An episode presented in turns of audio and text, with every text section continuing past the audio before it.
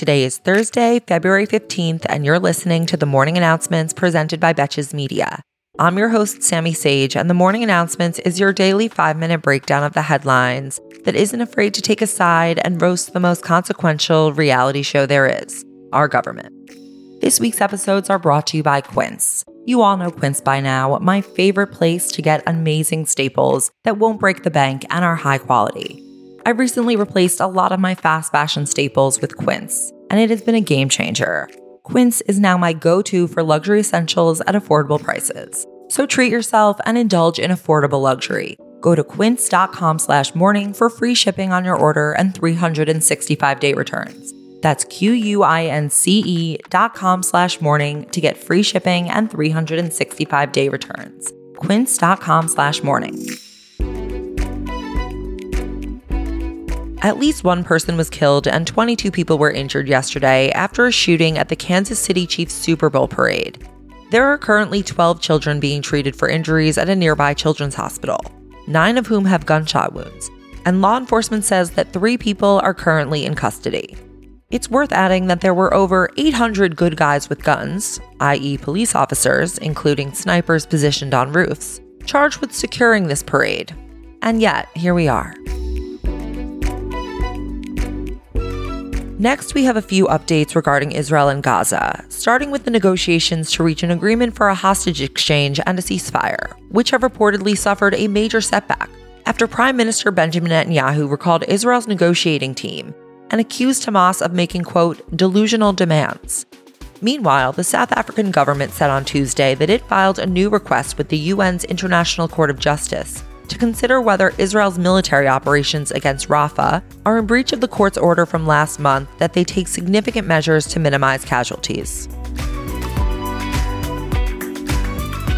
We're heading to Congress for our next set of stories, where the House of Representatives voted to impeach Homeland Security Secretary Alejandro Mayorkas for his general handling of immigration in a vote of 214 to 213, with three Republicans still opposing the vote. It was the return of House Majority Leader Steve Scalise from his cancer treatment, which enabled the vote to succeed where it had failed last week, like the little Republican majority that could. Speaking of last week's vote, one of the Republican representatives who went against his party last week by voting not to impeach Mayorkas was the chair of the House Homeland Security Committee, Mark Green. Just yesterday, Green announced that he won't be running for re election in his Tennessee seat, making him the latest among several of his Republican colleagues to make this decision. Green specifically cited the slim Republican majority, now even slimmer as of Tuesday, as well as the dysfunction and brokenness of Congress, which he says makes it impossible to get anything done, as driving his decision not to seek re election. You know it's bad when the House is too toxic even for its own members.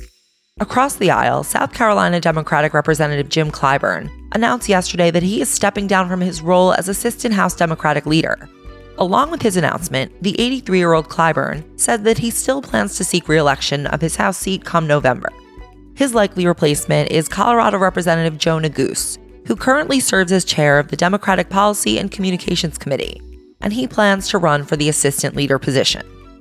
Now over to the House Intelligence Committee, whose Republican chair Mike Turner has a concerning warning to share.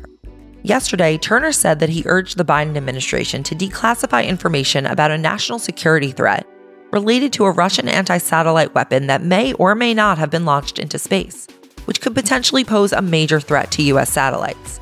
Turner also sent an email to members of Congress stating that his committee had, quote, identified an urgent matter with regard to a destabilizing foreign military capability, which he believed needed to be known by all policymakers, and he encouraged them to review the intelligence in a secure facility. While it's hard to say what this could mean without more details, it's probably worth noting that Turner stands in opposition to many of his Republican colleagues, in that he supports military aid for Ukraine in its war against Russia feel free to extrapolate from there. On that note, and for our final story today, yesterday, new House Speaker Mike Johnson stated that the House of Representatives will not be, quote, rushed or forced to pass the $95 billion military aid package for Ukraine, Israel, and Taiwan.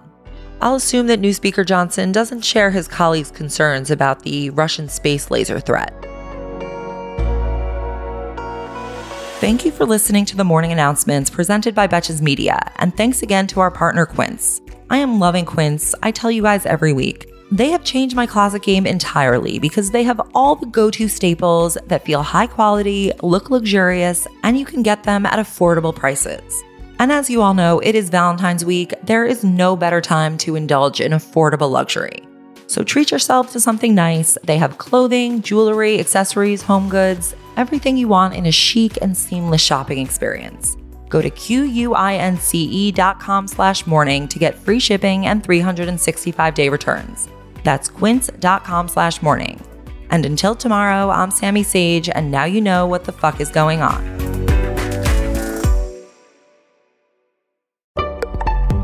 Betches.